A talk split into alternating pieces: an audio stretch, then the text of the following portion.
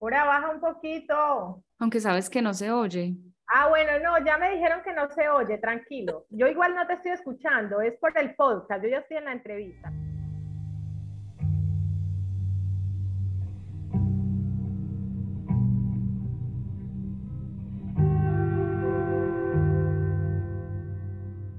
Esto es Punto y Coma, el podcast de las mujeres que escriben.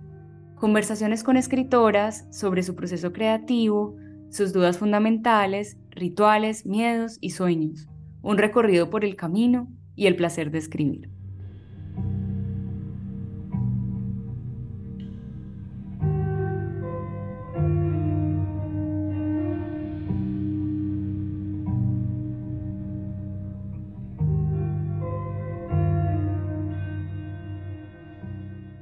Belia Vidal es escritora y promotora de lectura. Es autora del libro Aguas de Estuario, el cual fue publicado por la editorial Laguna. También es directora de la Corporación Educativa y Cultural Motete y tiene una columna de opinión en la revista Cambio.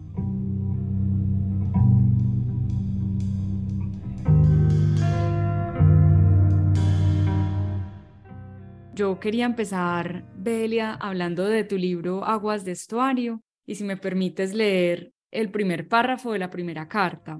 Medellín, mayo 25 del 2015. Ya sabes, soy justamente como el Pacífico. Tengo esa manía de estar en calma y de repente armar unas olas grandes y fuertes que golpean y cambian al final del paisaje. Cosas que le pasan a la gente, los giros de la luna o simplemente la vida, me han hecho tomar una decisión que a muchos les parece extraña, pero que para nosotros es casi obvia, y quiero contártelo anticipadamente. Así empieza este libro de cartas, que me parece además hermoso, pues uno se siente casi que teniendo esta correspondencia contigo, como si uno fuera el, destinatario real de las cartas. Me recordó también un poquito a Emma Reyes con su libro, pues que, que también es de cartas. Y bueno, quería preguntarte, pues, de dónde surgió la idea, por qué fueron cartas precisamente. Yo creo que lo bonito de Aguas de Estuario María Camila, y muchas gracias por esta conversación, es que es un libro que nació de manera natural, de manera sincera, transparente. Cuando regresé a vivir al Chocó después de tantos años por fuera, efectivamente decidí escribirle a mi gran amigo. Yo no quise hacer fiestas de despedidas, no, como con las personas más cercanas, dependiendo de lo que yo hacía regularmente con ellas, organicé cosas. Y con este amigo, mi destinatario, pues lo que hacíamos era escribirnos. Entonces, pues le escribí una carta, ¿cierto? Y le dije, me voy, pero me gustaría que nos viéramos. Nos veíamos desde esa época, nos veíamos ya como una o dos veces al año, pero siempre nos estábamos escribiendo. Entonces, ahí nació la correspondencia. Esa primera carta en realidad es una suma de varias cartas, pero esto ya resulta en la segunda escritura del libro. Entonces, lo que ocurrió es que yo durante tres años tuve esa correspondencia. Además, porque cuando llegué a Bahía Solano, pues yo no tenía un smartphone y me conectaba a internet de vez en cuando. Y entonces cada que me conectaba a internet, le escribía a mi amigo. Y así fue como nació la correspondencia. Y lo que yo le iba contando era lo que iba pasando con mi vida. Cómo me sentía, sobre todo cómo me sentía en este regreso, en esta nueva relación con mi departamento, con mi familia y ahí se fue configurando como esta cartografía, digo yo, esta cartografía personal, esta cartografía familiar. Yo no tenía ni idea qué me iba a dedicar, además, y todo esto fue quedando ahí registrado. Siempre que nos veíamos nos regalábamos libros, todavía tenemos esa costumbre. Entonces, en esa ocasión yo le llevé de regalo la impresión de nuestras cartas.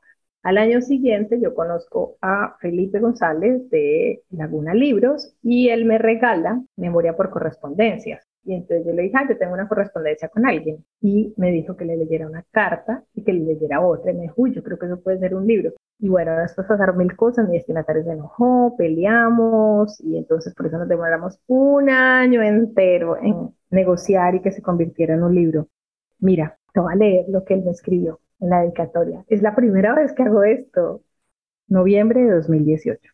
Querida Belia, gracias por este regalo que nos dimos ha sido un gran viaje de cariño, aprendizaje y autorreflexión. El viaje de las cartas, que es, que termina siendo el mismo viaje de la vida. Es un placer compartirlo contigo. Ay, hermoso. Bueno, y para los que no se han leído el libro, tú te fuiste para Vallasolano, de hecho, pues la carta inicia como una despedida, y te fuiste, tú misma pones, nos vamos a vivir el sueño mientras lo hacemos. Te fuiste con tus dos gatas y tu esposo. ¿Y qué querías encontrar en Vallasolano? Pues en el libro tú lo pones o lo esbozas un poco, pero ¿por qué te querías ir? Yo me quería ir solo porque quería ir, pero en esencia lo que quería era como huir en realidad de la vida que tenía en Medellín, me sentía saturada del ritmo vertiginoso, me sentía saturada de las obligaciones y había unas cosas que yo sentía que quería, quería volver a estar cerca de mi abuela, quería, no sé, como estar más en el mar, también cerca de mi papá y llevar una vida más simple. Yo quería como una vida con propósito. Que finalmente lo consigues creando la Fundación Motete. Sí, finalmente lo consigo con Motete, pero yo no tenía ni la menor idea que era así como lo iba a conseguir. Conversar con la gente me hizo como ir descubriendo poco a poco lo que era. Al final, pues todo lo selló Federico García Lorca, pero la vida estaba entre Quibdó y Solano todo el tiempo y ha sido maravilloso. Y algo que a mí también me encantó es cómo retratas esa necesidad de mar, que el mar es lo que te llena de vida, lo que, pues, lo que te da energía, lo que te hace vibrar y soñar también. Sí, yo creo que eso es algo que yo ya sentía desde la adolescencia, como una conexión muy fuerte con el mar. Hay un momento en el que yo siento que de pronto me estoy secando y, y eso lo descubrí mucho antes de regresarme al Chocón. Entonces, por eso cada vez que sentía como que algo no estaba bien, me tenía que ir al mar. Y por la ausencia de mar, viajé a Capurganá, viajé a Necoclí, se ya Bahía Solano, pues la mayoría de las veces. Y entonces aprendí a identificar cuando me hacía falta el mar y aprendí a identificar que me aliviaba todo. Ahora mi padre se murió hace dos meses y ha sido muy difícil para mí y también he descubierto que, esa relación con el mar pues me venía de él, que también tenía una relación muy íntima y muy cercana con el mar, que me puso mi nombre y que me enseñó a amar el mar de alguna manera y bueno, ahí es donde yo siento que está mi papá ahora. Además que también hablas mucho de tu papá en el libro.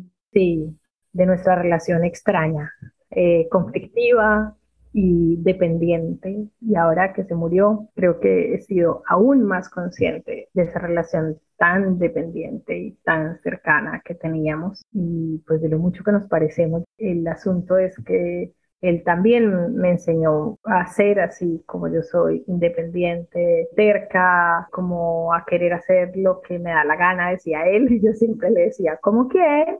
Y entonces mi padre fue absolutamente presente desde el día que nací, pues desde antes, todo el embarazo de mi mamá aunque ellos no eran pareja, aunque eran muy jovencitos, pero tuvo un padre completamente presente y por eso es tan fuerte la ausencia entonces tú llegas a Vallasolano, después te vas para Quibdó. ¿Y de dónde surge Motete? O sea, ¿por qué se empieza a configurar o se empieza a dar todo como alrededor de, ese sueño que ya estaban haciendo? Lo que yo trataba de repetirme todo el tiempo era que no me había venido de Medellín para tener la misma vida solamente que en el Chocón, sino para hacer realmente una vida diferente, y en esa búsqueda yo rayaba y buscaba como qué es, qué es lo que yo quiero hacer. En diciembre del 2015 ya yo me vine aquí a Quibdó y aquí llegó el trasteo, me lo mandó mi esposo. Y cuando llegó el trasteo, llegó una caja, yo dejé una sola caja de mis libros. Bueno, antes de eso tengo que decir que yo nunca había llorado cuando me vine de Medellín, ni cuando me despedí de la gente, ni cuando el avión salió, jamás. Pero cuando abrí esa caja, fue como si hubiese visto mi vida, mis 15 años en Medellín y los 5 en Cali como metidos en una caja. Y eh, me puse a llorar, a llorar, a llorar, a llorar, a llorar, a llorar lo que no había llorado en todos esos meses. Y había un libro encima que yo no entendía por qué estaba ahí, y era un libro chiquitito, que se llamaba Dime qué lees y te diré quién eres. era una edición que había hecho la cooperativa Confiar de Medio Pan y un libro, que es el discurso que pronunció Federico García Lorca cuando inauguraron la primera biblioteca de su pueblo. Y eso para mí fue una revelación absoluta. Fue esto es lo que yo quiero hacer. De pronto sentía que hacía falta como espacios que nos permitieran desarrollar el pensamiento crítico. Eso sí era lo que sentía que hacía falta y por eso fue una revelación también este libro. Y también cuando yo llegué a Quibdó pasó algo y es que yo volví a encontrarme con mis amiguitos de la infancia con quienes yo había compartido cuando vivía aquí en Quibdó de muy niña. Y encontré que había varias cosas que nos habían marcado en común. Y una era la presencia de un señor que iba por los barrios contando historias de la Biblia. Y contaba historias con un tablero de imán. Y yo le decía a mi mamá, mamá, y el señor pega los muñequitos y no se caen, mamá. Y yo pensaba, pues pucha, si este señor se nos quedó en la memoria a tantos, pues cuánto más puedo hacer yo leyendo cuentos, leyendo literatura. Entonces, esas cosas sumadas me dieron a entender que eso era lo que yo quería hacer y que estaba cargado de sentido. Entonces, lo que yo hice fue ese diciembre de 2015, vinieron unas amigas y nos fuimos para el mercado y compramos un motete, un canasto.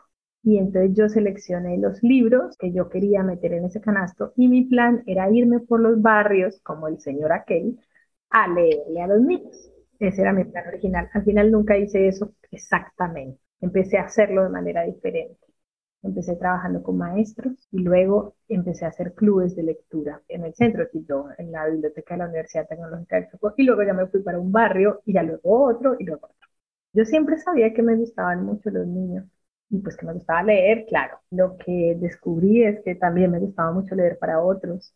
Yo nunca dejé de escribir, obviamente yo soy comunicadora social periodista, entonces escribía boletines de prensa, escribía informes, escribía cartillas, pero me reconecté con la escritura de literatura infantil. Escribí un cuento y a partir de la lectura de Americana de Chimamanda Ngozi un cuento sobre el pelo afro. Ahora pues hay ya muchos cuentos sobre eso, pero yo lo escribí en el 2015. Lo he trabajado en talleres, yo misma hice una versión fancinera del cuento. Ay, qué lindo. Pero yo pensaba que me iba a dedicar a escribir literatura infantil. Con este cuento, además, fue con el que me gané el cupo al Diplomado Pacífico en Escritura Creativa. Y ahí escribí también un cuento infantil que se llama Bajo el Yarumbo. Y seguía pensando que me iba a dedicar a, escribir literatura infantil.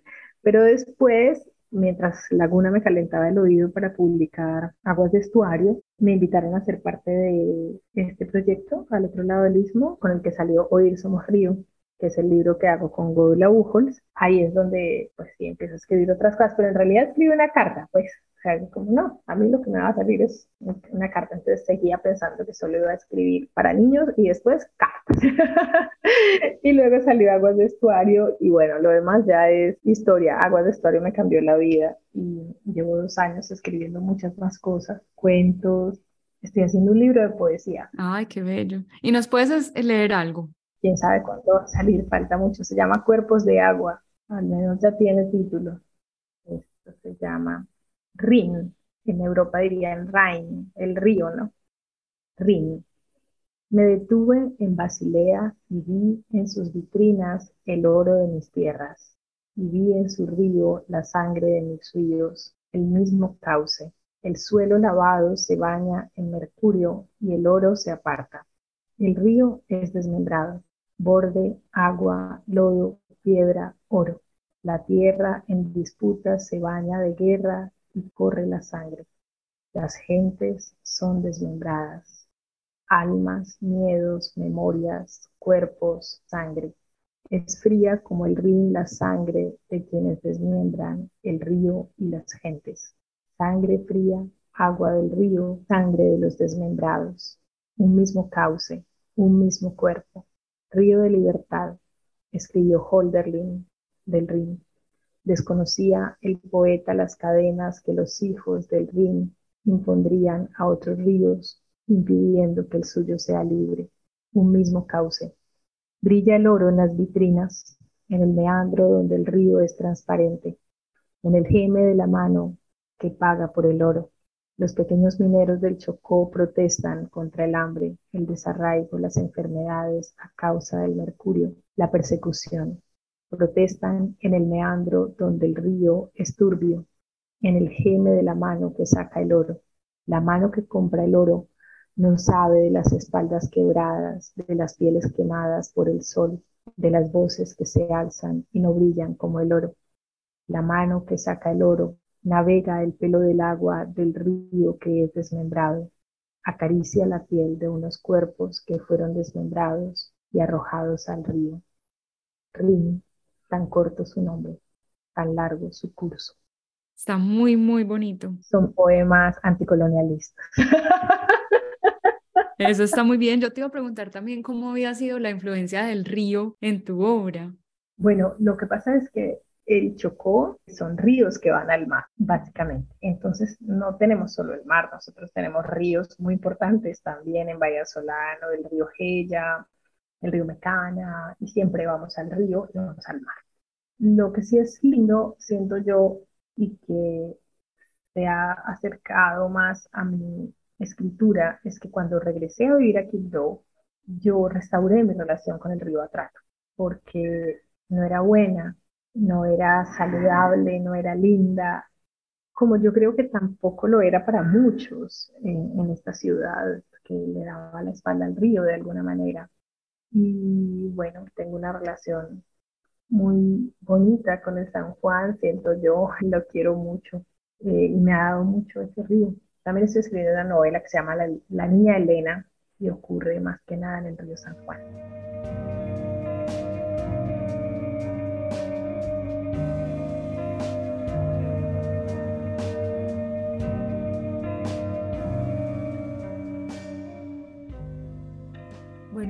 Y yo quería también volver, cuando hablábamos de la lectura de cuentos y de la lectura a los niños, a una anécdota que hay en tu libro de una niña que asistía a uno de tus clubes de lectura, pues que le dan la noticia de que se murió su hermanito. De que lo mataron. De que lo habían matado, sí. Digamos esa imagen de, de leer y de cómo la, la literatura, digamos, nos salva en esos momentos de tristeza o cómo nos llega de pronto un libro como en un momento tan difícil y de tanta tristeza? Yo creo que para mí también fue un, descubrimiento, porque yo me daba palo cada semana, que yo iba al futuro 2, yo decía yo, no tengo sino un libro para estos niños y las necesidades acá son tan grandes y yo lo único que hago es traer libros para leer y encontrarnos alrededor de la lectura y compartir una mandarina. Eso era todo lo que yo hacía. Entonces yo fui descubriendo que eso que parecía tan simple, de todas maneras, era muy importante para los niños. Y era muy importante no porque desarrollaran sus habilidades comunicativas, que sí, también lo es, pero era importante porque era un espacio de reconocimiento y de afecto. Entonces, lo que yo siento que, pasa con esto es que nos reconforta Luego, pues fue entendiendo las otras cosas, ¿cierto? Que nos da el derecho a imaginar, nos permite imaginar y poder imaginar tiene un valor extraordinario. Solo si imaginas, puedes hacer también una vida diferente. No puedes construir algo diferente si no te lo imaginas. Qué tan bonito. Y también escribiste, voy a leer un pedacito de, de pues una frase que escribiste en el libro. Cuando trabajo estoy jugando a las palabras con los niños, pensando qué más hacer para que otros se enamoren de las palabras. Eso es, eso es lo que hago, jugar a las palabras. Este fin de semana, como estoy aquí en mi casa, aprovecho para hacerlo todo. Entonces, estuve en el club de lectura de los adolescentes y estamos trabajando con los libros de Chimamanda Ngozi Adichie en un proyecto que llamamos Ifemelu, como la protagonista de Americana. Entonces escuchamos el video del peligro de la historia única y luego no hicimos ninguna reflexión al respecto, sino que les dije que el tema era Kibdo y que cada uno de ellos tenía que escribir una pequeña sinopsis, como si se fuera a inventar o ya lo tuviera escrito, un, texto, un cuento, una novela, lo que quisieran, sobre Kibdo. Y tendrías que haber escuchado lo que hicieron estos jovencitos. Fue extraordinario, absolutamente extraordinario. Unas miradas lejos de los estereotipos, una mirada absolutamente diversa, hicieron magia con las palabras.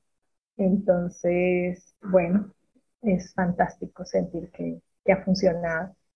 Y te pregunto también por la fiesta de la lectura y la escritura del Chocó. ¿Cómo van con ese proyecto? ¿De dónde surgió? Vamos muy bien, amamos Flecho, ya para la sexta versión. El próximo año es la sexta versión, en marzo el tema va a ser migraciones y es un evento que queremos muchísimo, muchísimo. Seguimos teniendo retos, estos eventos siempre tienen muchos retos. Es un evento con una magia muy especial. Los escritores que han venido se van muy felices y hemos tenido la fortuna de tener aquí a Pilar Quintana, a Tomás González, vino Mabel Lara a entrevistar a Tomás González, a Pilar y a mí, estaba Giuseppe Caputo, Andrea Vía, un montón de autores y autoras absolutamente importantes de nuestro país, muchos voluntarios que han venido a hacer un trabajo extraordinario. Hemos repartido libros, cada año repartimos libros del programa Libros un Cuento por el río Atrato, en las zonas rurales de Bahía Solano, o sea, nos vamos por el mar también. Y hacemos un trabajo con maestros y maestras. Eso es una cosa hermosa. Mira, hay un grupo de maestras que fue con las que empezó Motete y seguimos trabajando juntas. Y sus aulas siguen siendo espacios donde ocurre la fiesta de la lectura y la escritura del Chocó cada año. Súper bonito. Además que estos espacios también tan necesarios como poderse encontrar alrededor de la lectura, poder encontrar nuevos escritores, nuevas lecturas. Aprovecho para preguntarte cuáles han sido esos escritores o escritoras que te han marcado o en los cuales te has inspirado un poco también para tu obra. Bueno, yo para mí es muy importante Armando Palacios, sí, que es eh, nuestro gran autor chocuano. Pues ya he mencionado varias veces a Chimamanda, que he leído todo su trabajo. Eduardo Cortelamos con su diario del Alto San Juan y del Atrapo, es absolutamente relevante. ¿Y qué escritores te gustaría visibilizar o, o, qué voces crees tú que no son todavía muy visibles en el país y que sería interesante tenerlos en cuenta? Pues yo sigo pensando que no conocemos suficientemente a Arnoldo Palacios, por ejemplo, las estrellas son negras. Yo creo que es muy importante conocer a Teresa Martínez de Varela, que acaba de publicar, bueno, acaba no, pues está en la Biblioteca de Autoras Colombianas con Mi Cristo Negro. Creo que es muy importante reconocerla porque es una mujer negra que se atrevió a autopublicarse en 1982 y se atrevió a acceder a espacios de poder y a la política. Y creo que sería muy interesante que en Colombia conociéramos más el trabajo de Yamela Ribeiro, que es brasileña y que publicó aquí en Colombia está lugar de enunciación. Lo que pasa es que en este último año yo me dedicaba también a leer más libros que tienen que ver con racismo y que tienen que ver con asuntos conceptuales. Y bueno, y y otras cosas ahí por placer, pero debo seguir leyendo más por placer.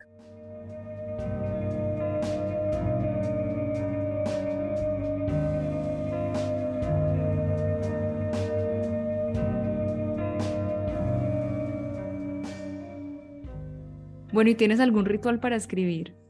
Pues yo le tengo mucho cariño a este escritorio, donde estoy ahora, pero yo tengo que aprender a escribir en cualquier parte. Porque cuando escribes una columna y cuando viajas tanto como ahora estoy viajando yo, pues cualquier lugar tiene que poder ser tu escritorio y cualquier espacio tiene que serte útil para escribir. Entonces hay columnas que las he escrito 100% en la sala de espera de un aeropuerto. Que, ah, que necesito silencio. No puedo necesitar silencio, tengo que poder hacerlo ahí. Y, pues he tenido la fortuna de escribir estando en Berlín, estando en Londres, estando en Barcelona, estando en, yo qué sé, en Zurich en Basilea, en cualquier parte. Y tengo la posibilidad de estar aquí en mi casa, pues trato de que este escritorio esté limpio, organizado, con la certeza de que unos minutos después va a estar absolutamente desorganizado. Además que tienes unas imágenes bellísimas detrás. Esto me encanta, esto es muy importante para mí y es como sentirme arropada por el arte. Acá al otro lado tengo eh, mis libros más queridos, y mis cuadros que me han acompañado también varios, mucho tiempo, muchos años. Me gusta esto como este niñito de sentirme arropada. En Bahía disfrutaba mucho porque tenía este escritorio, también todos estos cuadros, libros, pero por la ventana veía mi jardín, que es muy importante para mí. Acá no tengo todavía un jardín, pero al frente sí tengo una planta. No podría vivir tampoco escribir si no tuviera ahí un verdecito cerca. Y tener café, tomo bastante café y trato de, cuando me siento aquí, que esto esté limpio, organizado. También casi siempre tengo una velita. Ahora tengo la que nos dieron en el sepelio de mi papá. Y pues ahora tengo la foto de mi papá también. La compañía. bueno, Beli, yo quería que termináramos también con, pues que habláramos sobre la columna que escribiste para 070. Es la columna, digamos, después de que Lorena Salazar Mazo escribe Estaría llena de peces el libro de Lorena es la historia de una mujer blanca que adopta un niño y va a buscar a la mamá de ese niño y se va por todo el río Atrato, si no estoy mal, por varias zonas hasta que encuentra pues a la mamá del niño, bueno, y, y, ocurre algo después que tiene relación con la masacre de Bojayá. Y yo quería que habláramos de esta columna porque después de esto ocurrieron muchas cosas y quería preguntarte a ti, pues qué pasó, qué reacciones hubo, también que nos pudieras hablar un poco de este tema, cómo también es tan importante ese punto de vista del escritor, desde dónde nos paramos, que es algo que tú también escribes ahí en la columna. Bueno, esto yo creo que más que una columna es un ensayo, es un texto extenso que por fortuna eh, Alejandro, que estaba en ese momento en 070, pues me apoyó, creyó en mi trabajo, creyó en lo que había escrito, eh, encontró un valor en esto y se arriesgó a publicarlo. Y digo se arriesgó a publicarlo porque pues ya me habían cerrado la puerta en varios medios porque este país es un país hipócrita que tiene el racismo absolutamente instalado en todas partes. Por suerte, con la llegada de la vicepresidenta Francia Márquez y de los múltiples, innumerables ataques racistas que ha recibido, nos hemos visto obligados a hablar de esto. Y entonces yo me atreví a hablar de esto antes de que tuviéramos esta oportunidad con la presencia de nuestra vicepresidenta y hablarlo con relación a la literatura. Y bueno, yo me atreví a hacer esto y me atreví a hacerlo porque consideraba que era necesario. La escritora se refiere específicamente a un territorio que yo habito y conozco y que tiene absoluta relación conmigo, es decir, me siento absolutamente vinculada a las organizaciones étnico-territoriales, y ella está hablando de nuestros territorios colectivos, está hablando de nuestro río Atrato, que es un sujeto de derechos. No hay otros nombres, hay una precisión sobre esto, aunque es claro que es ficción, pero es una ficción que ocurre aquí.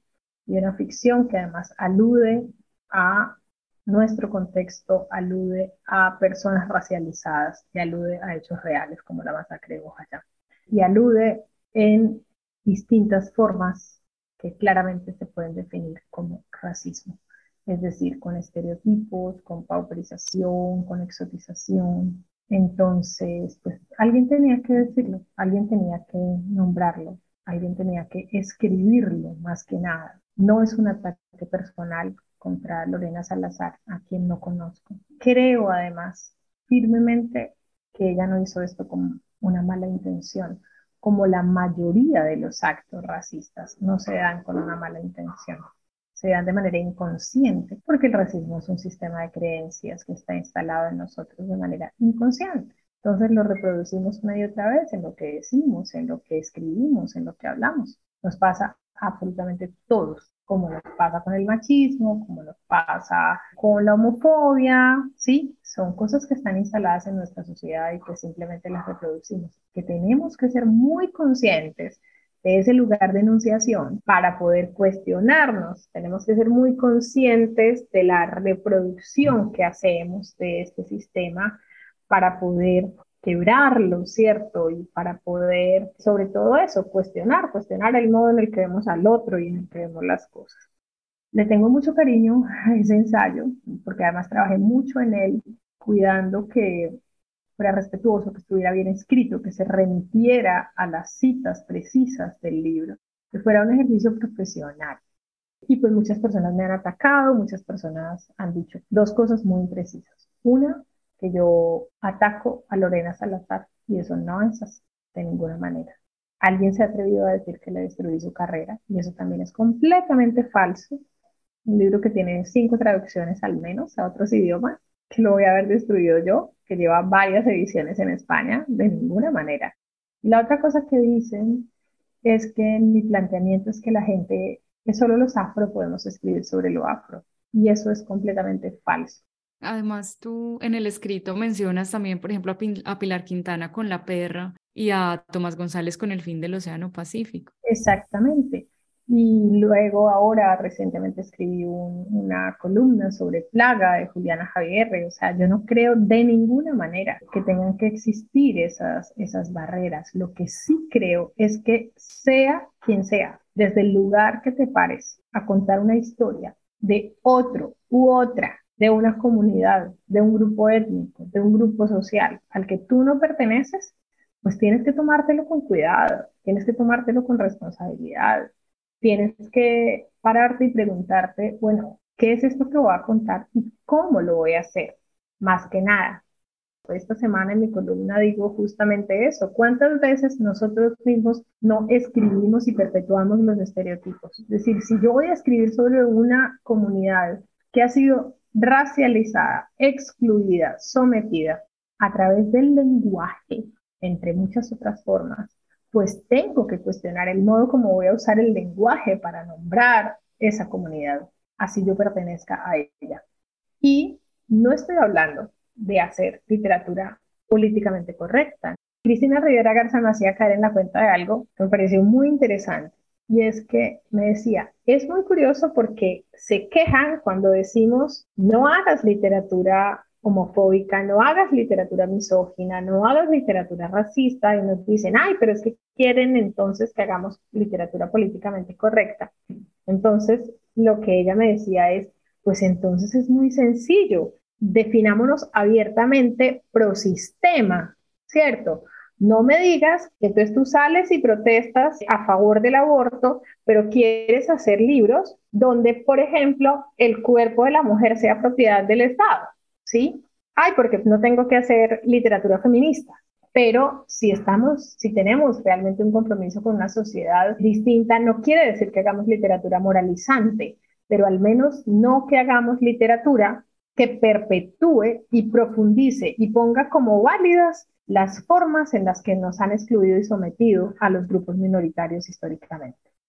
También tengo que decir que he sido invitada a muchos espacios a hablar de este ensayo a explicar cómo esto se materializa, cómo se materializa el racismo en la literatura. Y bueno, de alguna manera también me ha valido un reconocimiento positivo por atreverme a decirlo.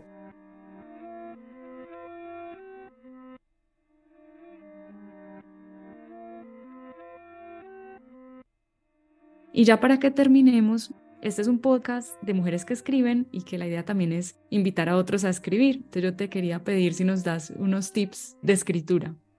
Yo creo que lo que hablo con alguien que quiero mucho es Pilar Quintana, somos muy amigas y que también no la mencioné ahora, pero es una escritora a la que admiro profundamente.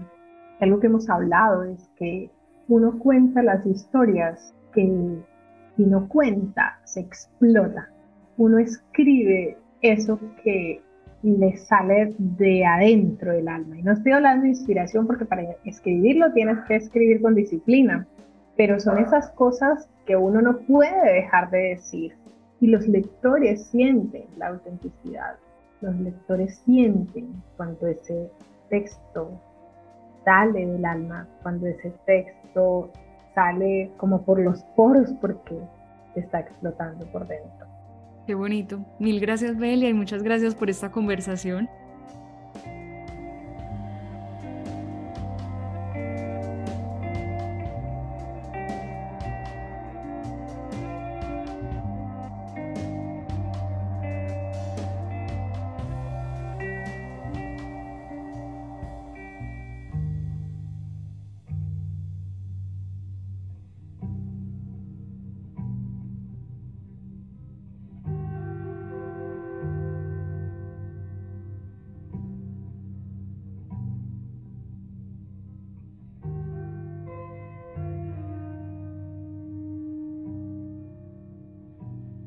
Este es un podcast producido por 070. La música es de Bajo el Árbol. Síguenos en redes sociales para más consejos y conversaciones con mujeres que escriben.